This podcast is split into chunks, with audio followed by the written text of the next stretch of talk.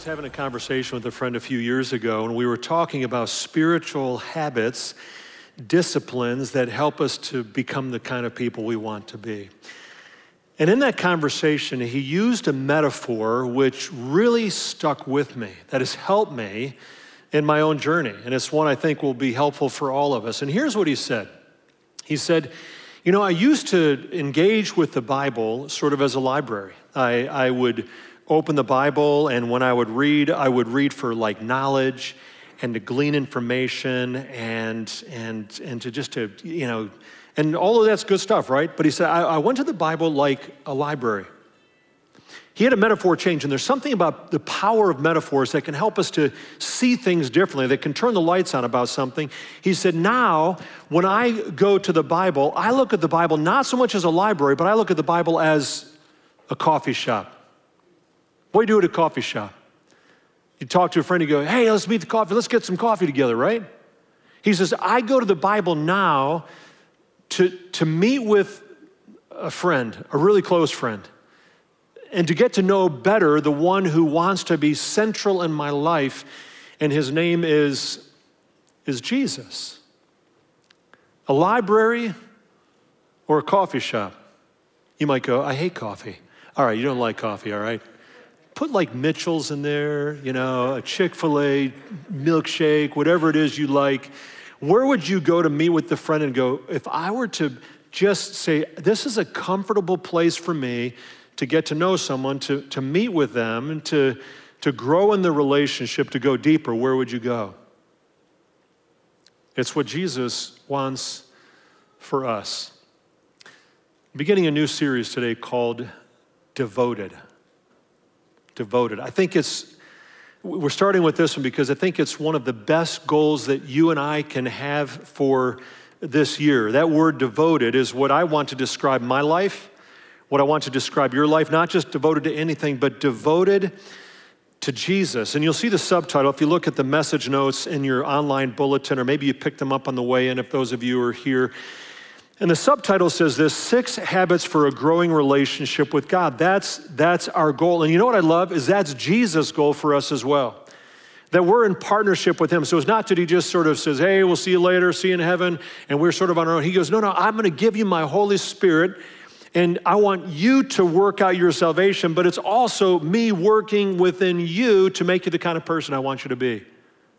And so Jesus, you think when Jesus is asked, what's the greatest command? And without hesitation, he goes, the greatest command is this, to love the Lord your God, how? With all your heart. That's devotion, right? And all your soul and mind and strength. I want you to love the Lord your God with all your heart. He goes, you can summarize all of the scripture and, and that to love God with all your heart and to love other people around you. So when I engage with the Bible, we're going to come back to this, I, I want to grow to love him more. When Peter is being reinstated after a miserable failure, remember Peter denies even knowing Jesus after having spent the last three years with him, and they're on the shores of Lake Galilee, and Jesus is about to reinstate Peter uh, into the mission, and the only question that Jesus asks Peter is, do you what? Do you love me? Three times. Do you love me? Are you devoted? And I, I really believe it's the same question he asks of you and of me. Do you, do you love me? Are you, are you growing to love me with all your heart? Are, are you devoted? That's our goal.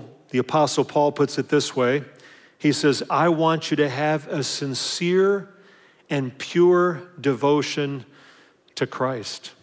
To be devoted to Christ. So here's my invitation I'm going to give you to help you grow in your devotion to the Lord uh, for, twenty twenty, twenty, uh, for twenty twenty-two. I want you to get to know Jesus better uh, by getting to know him through the Bible, having coffee with Jesus. And you see on the screen there, the plan that we're going to be doing as a church family. If you already have a plan, that's awesome. But if you don't have a plan, you can just point your phone at that Q R code or go to the link in our bulletin or in my message notes. We put it everywhere. You can send me a personal email and I'll send you the link. That's how much I just want you to engage with us in this one. It's free, it's easy, and, and that's, I, I want you to be on a journey with us this year because I want you to know Jesus better. For this to be a year of growth. And really, friends, without, without this book, without having time with Jesus, you, you can't grow. But when you do, when this word gets into your life and into your heart, wow, powerful impact. Let me just share one example. I could share tons of them, but we have a friend, Mary and I do, who um, had been part of the Grace family. She's since moved away, but she was in a tragic accident with her husband. She almost uh, did not survive. Uh, she was in the hospital for weeks. Uh, her husband was killed. Uh, they had two children, a two-year-old and a newborn. So she gets out of the hospital. She's in physical recovery. She's lost her husband. She's a single mom, and she's crushed. And she would send us emails, and her emails would have like one verse after another. I just want to read you just a portion of an email that she sent. She said, "The one thing that has carried me through has been God's word. Here are a few verses I held on to and still hold on to every day." And she writes out a whole bunch of verses. Then she said, "God is closer. He loves greater. He is a faithful husband to a widow, our best friend for counsel, always present. He gives us new grace every day, faith for every struggle, and gives us hope for the best is yet to come." She's having coffee with Jesus on a regular basis. She's devoted. And it shows, like, her roots are deep. She has a strength in her life. Friends, when you and I engage in that way and we get to know Jesus, our souls become healthy. And there's a strength and a confidence in our lives that sustains us through some of the challenges that inevitably come our way. How do we get there? What are some steps that you and I can take to dial up our devotion to Jesus? I'd like you to turn with me to Psalm chapter one. Um, Psalm chapter one, and if you need a Bible, you know, paper Bible, the Bible app's a great place to go. Notes I mentioned are in your bulletin. Before we do that, we're going to pray, and I want to just mention two things before we pray. One, uh, we have a family we dearly love here at Grace. Uh, Drew and Michelle Brown and their four children are going to be moving to Costa Rica this week. It's a new assignment for them. They're going to be living there long-term basis. They're staying in one of the mission homes from Grace right now. And uh, they will be uh, back occasionally uh, every couple of years, but they're leaving this week and they're going to be training people uh, to make an impact uh, in Costa Rica and beyond. We're gonna pray for them in a second here. The second uh, family we wanna pray for is the Bartek family. Some of you saw in the news on Friday night that there was a carjacking on Friday night where a twenty-five-year-old uh, police officer off duty uh, was shot and killed. Um, Shane grew up at Grace. Uh, he, he's been a part of the Grace family. Uh, talked to his, his mom, Bree, yesterday and was just, Bree, if you're watching right now, just so moved by your faith. And our hearts ache with you, the loss of your son. Um, Shane, uh, this happened over by Cam's Corner. Uh, it's on the front page of the Plain Dealer today. Uh, his daughter, or I'm sorry, his sister, his twin sister, Summer, also grew up in our kids' ministry. They were my third daughter's age and uh, knew their dad. Uh, their dad uh, died three years ago unexpectedly, and, and now they deal with the loss of a brother and a son, older brother Eric as well. And so the funeral will be this week. I would love to have you pray that God would be honored in that as well. Lots of other needs that we can bring to Jesus, but we've had some brokenness, and I just wanted to mention that before we pray. So, Lord, we turn to you. Uh, sometimes words just feel inadequate. Words feel inadequate on the phone, uh, talking with someone who's suffering deeply. And sometimes, Lord, words feel inadequate when we talk with you. But I thank you for the peace that you promise, and that we can take shelter under the shadow of your wings. And so, Lord, we just declare today that our trust is in you. We pray for Bree and for Summer and for Eric and the entire Bartek family, that you would pour out grace. Show yourself again to be the God who is close to the brokenhearted. Bind up their wounds, we pray.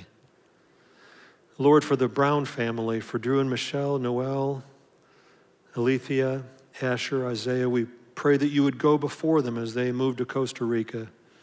Demonstrate your faithfulness over and over again to them. Lord, for the thousands of people left homeless because of fires in Denver, and Lord, we could just say for the homeless in our own city, we ask, Lord, that you would show your kindness. And Lord, where you prompt us, may we be those who just give generously and care for people like you do. And Lord, I realize that there are some very personal needs represented among people here, those engaging online. You know every need before we bring one of them to you. And so we just bring our cares. You said we can cast our cares on you. What an invitation. And you care for us. So we thank you for that.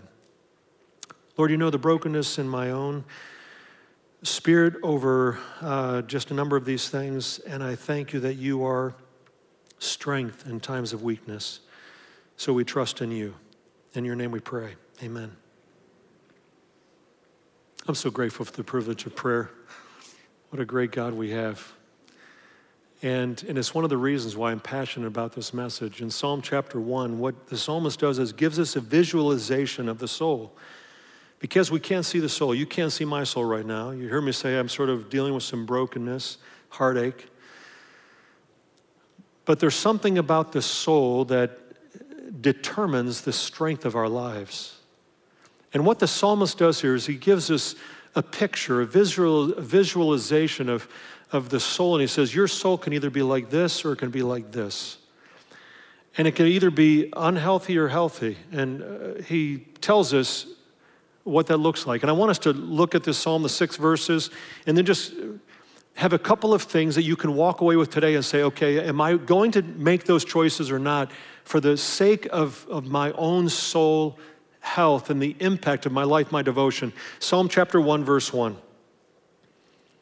Blessed is the one who does not walk in step with the wicked. Blessed means you're, you experience what God has in mind for you. There's a sense of things are right, even a happiness. Blessed is the one who does not walk in step with the wicked, or stand in the way the sinners take, or sit in the company of mockers, but whose delight is in the law of the Lord, and who meditates on it day and night. That person is like a tree planted by streams of water, which yields its fruit in season, and whose leaf does not wither. Whatever they do prospers.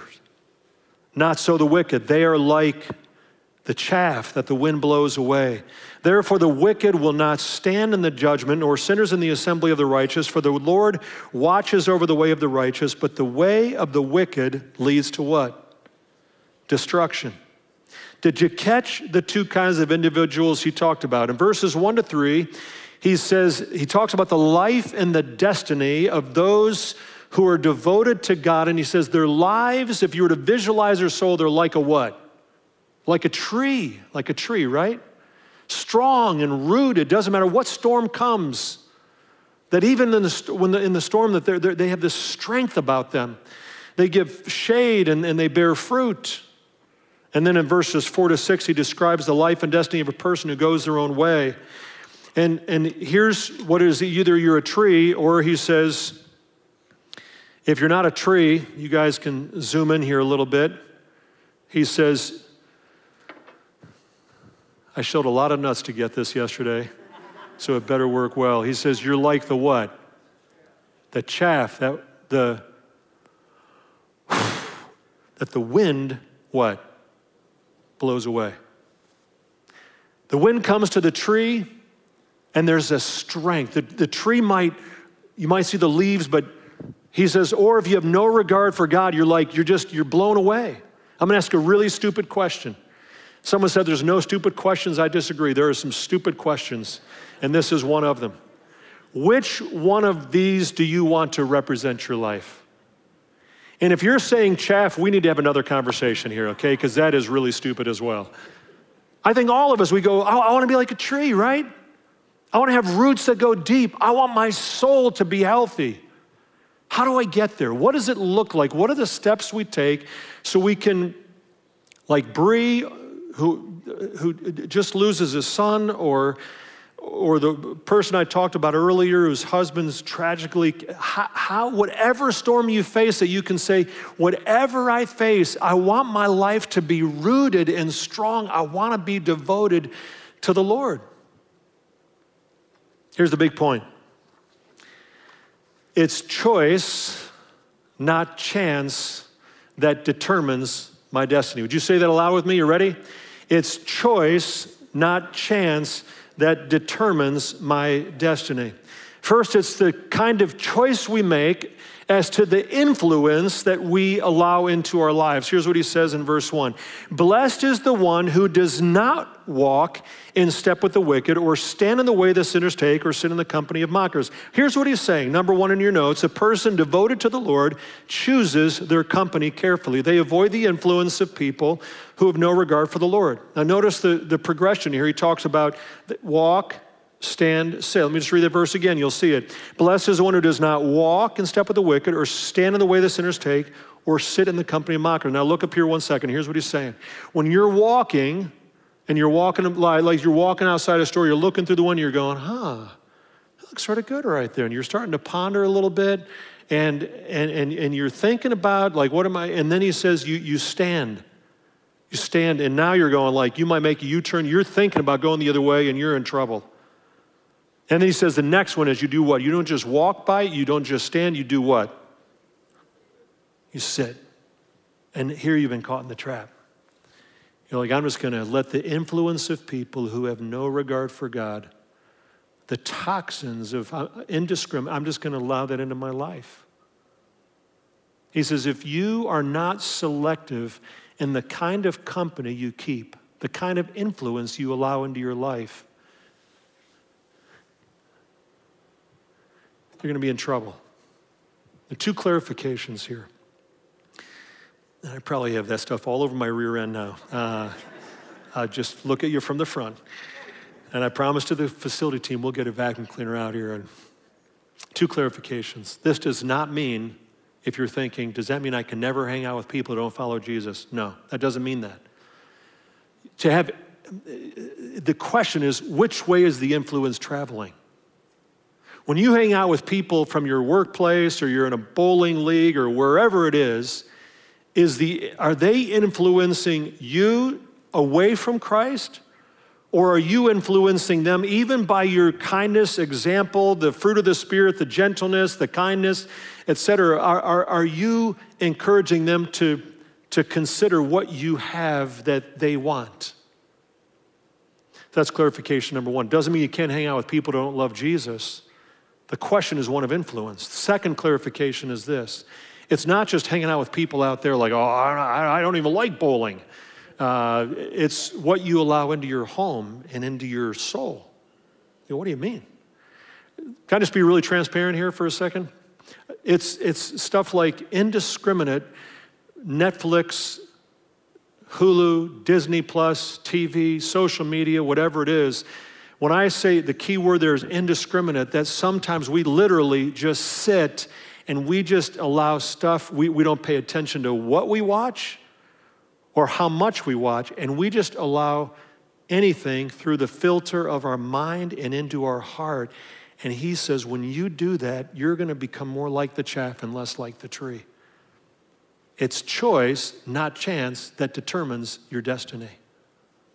What kind of influence are you allowing in your life? There's a verse in your notes, you'll see it on the screen here as well, First Corinthians chapter fifteen, verse thirty-three, it says this, do not be misled, bad company, what? Corrupts good character. He says, come back to your senses, like wake up. Quit being asleep at the wheel and stop sinning. There's a better way. Look at verse two. David's just end with a negative. He says in verse one here, he says, a spiritually strong person chooses not to do this. And then he moves on to verse two and he says, but you will find them choosing this. Verse two, whose delight is in what?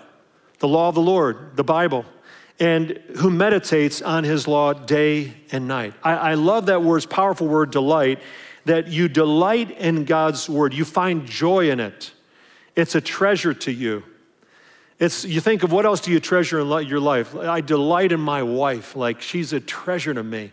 And when you delight in God's word, you're, it's, you're having coffee with Jesus, right? You're not just delighting in the words of a book, you're delighting in the person that the written word reveals, and that's the living word.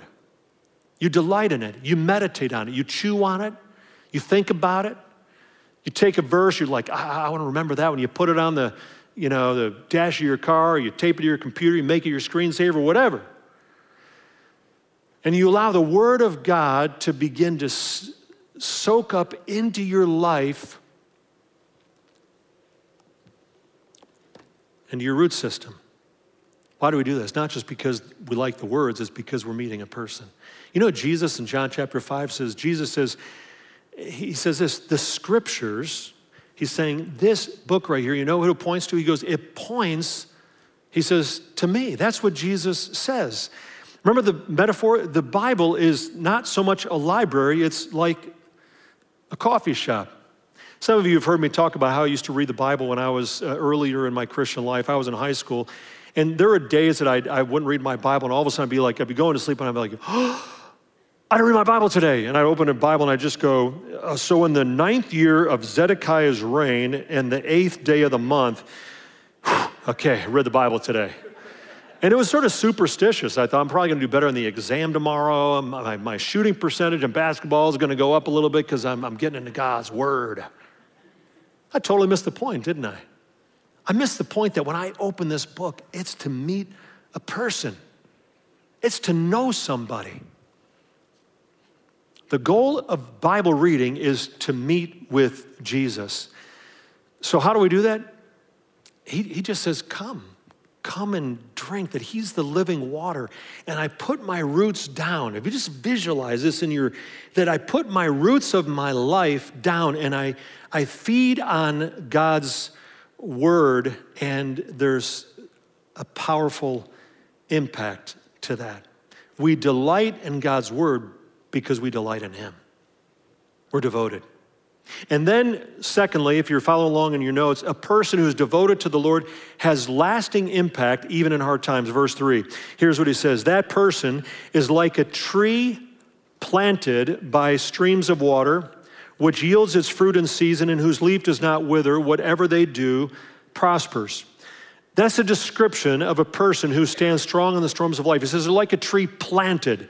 There's, they're not a wild shrub, just sort of like some weed that quickly, he says, you're like a planted tree. There's intentionality, there's purpose. By streams of water, in other words, there's, there's a thoughtful attention given to the root system. You'll see this line on the screen here, it says this, if you want to bear life-giving fruit, you give first attention to your roots. If you want to bear fruit, you give attention to your roots. Did you know that if you have a tree in your yard or you're out in the metro parks, that a tree under the surface generally stretches on average three times wider than the tree branches above the surface? Some of you going, I know that because I look at my sidewalk and you got buckling up and you're like, the branches don't come anywhere near that, but the roots do, right? They've been pushing up your sidewalk, getting into your pipes or whatever.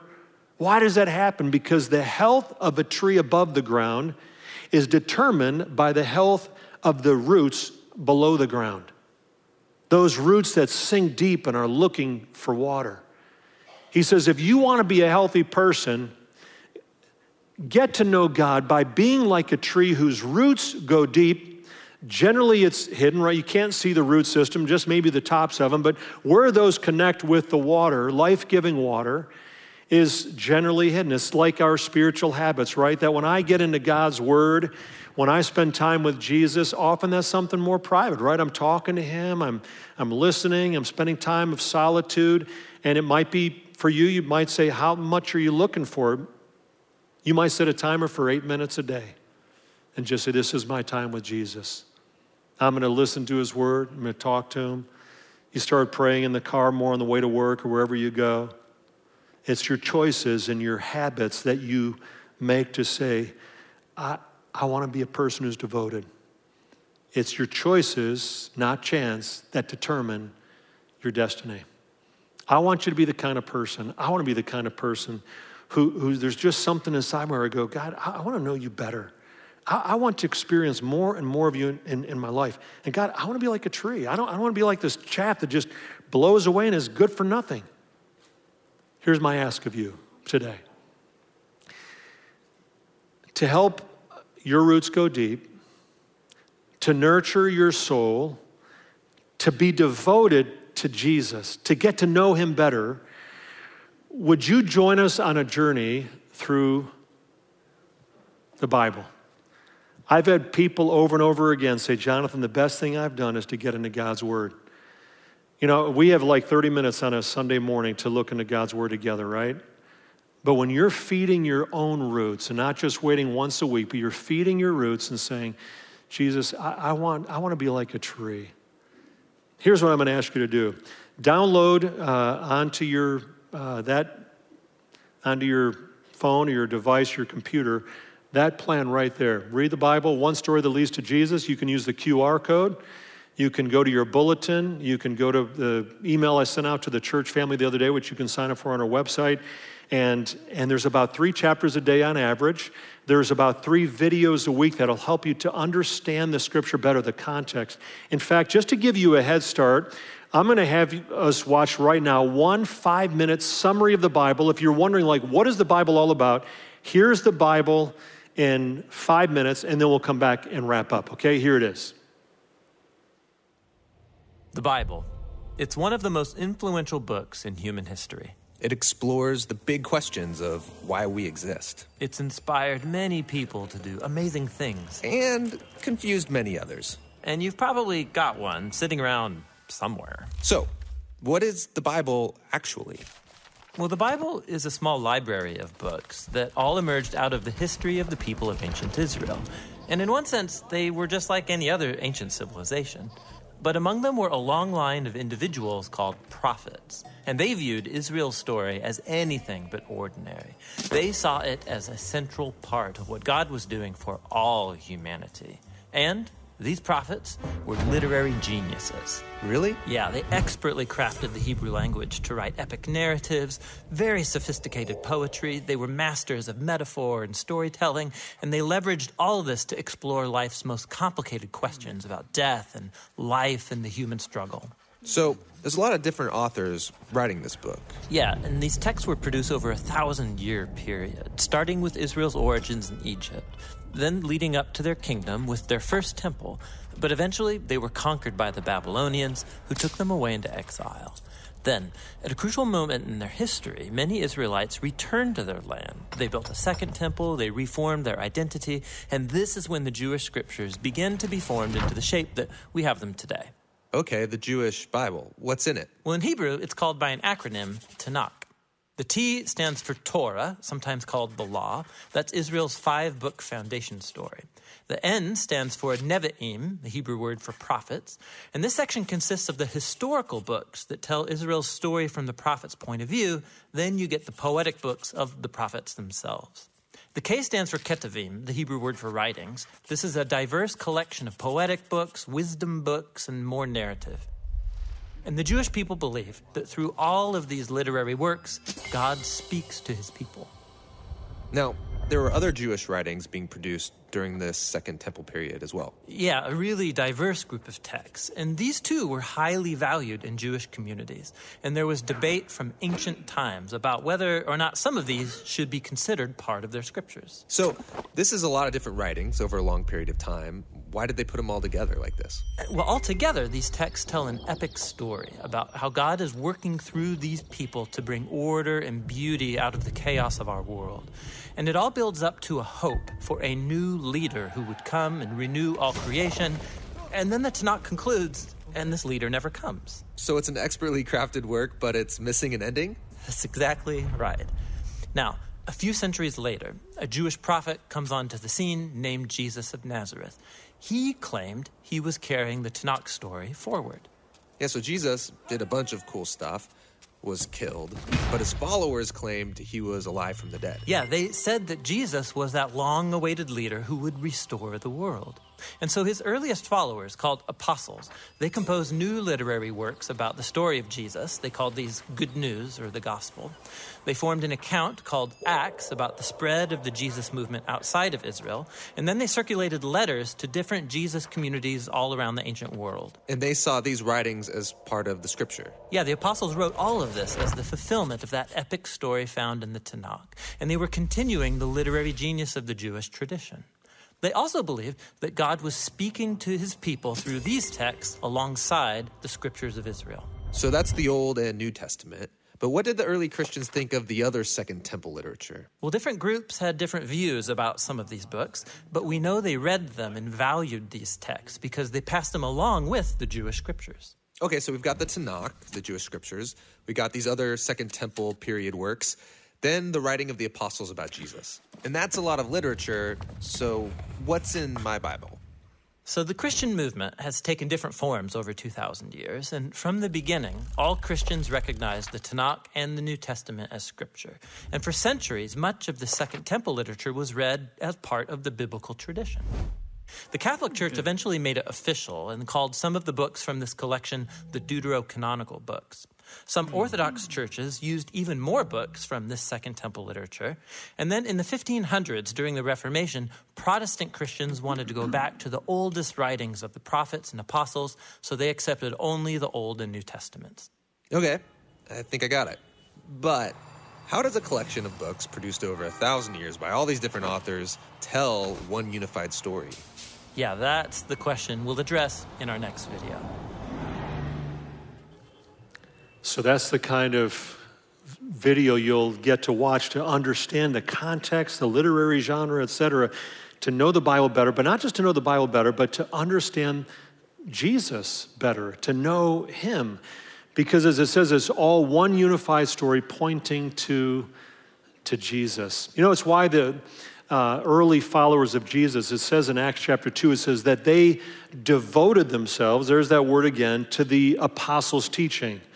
Uh, and other things, but the apostles' teaching is the first part, and it's why it's the first one for us today, to say, Lord, we want to know you in the Bible. Friends, this is the best thing you can do for you, to know Jesus, to have coffee with Jesus. He's not just a friend. He's the King and Lord of all, but he wants us to know him, to understand him, to love him, to follow him with all of our hearts. And when we do, when this book becomes the basis for our lives and we drink it up into our, we become like a tree. A tree that, well, just things happen. Your confidence grows. Your ability to withstand a storm and the challenges of life is strengthened. Your influence broadens. Your character is shaped. So many things happen, and you begin to understand that the same God who always worked through history is the same God today. Let me close with this story. Gladys Aylward was a missionary in China back during World War Two, nineteen thirties, forties, and she was an unlikely missionary candidate. She was sort of a very petite person who dealt with some physical problems, and, uh, and when she first applied to a mission board, they said, you know, we don't think you're healthy enough to go. She persisted and insisted, and finally she gets to China. She had about one hundred children in the orphanage that she ran. In fact, maybe you've seen the movie about her life. World War Two hits, and things turn into there are critical moments, especially when the Japanese invade China. And she knows that in order to survive, that that she's going to need to take the kids away, and and uh, because the Japanese are approaching their city. So they make their way on a trek through a mountain pass, a treacherous mountain pass, under the cover of darkness. Imagine what is, Mary and I have five kids, and we got in the car. Are we what? Are we there yet? Uh, having a hundred kids who are walking in the middle of the night, and uh, it would be crazy.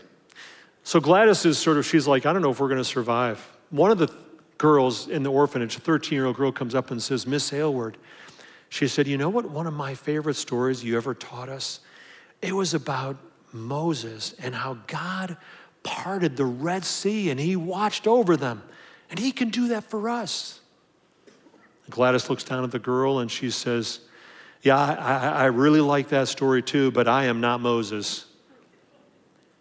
And the girl looked up at her and she said, I know, Miss Aylward, you're not Moses, but God is still God.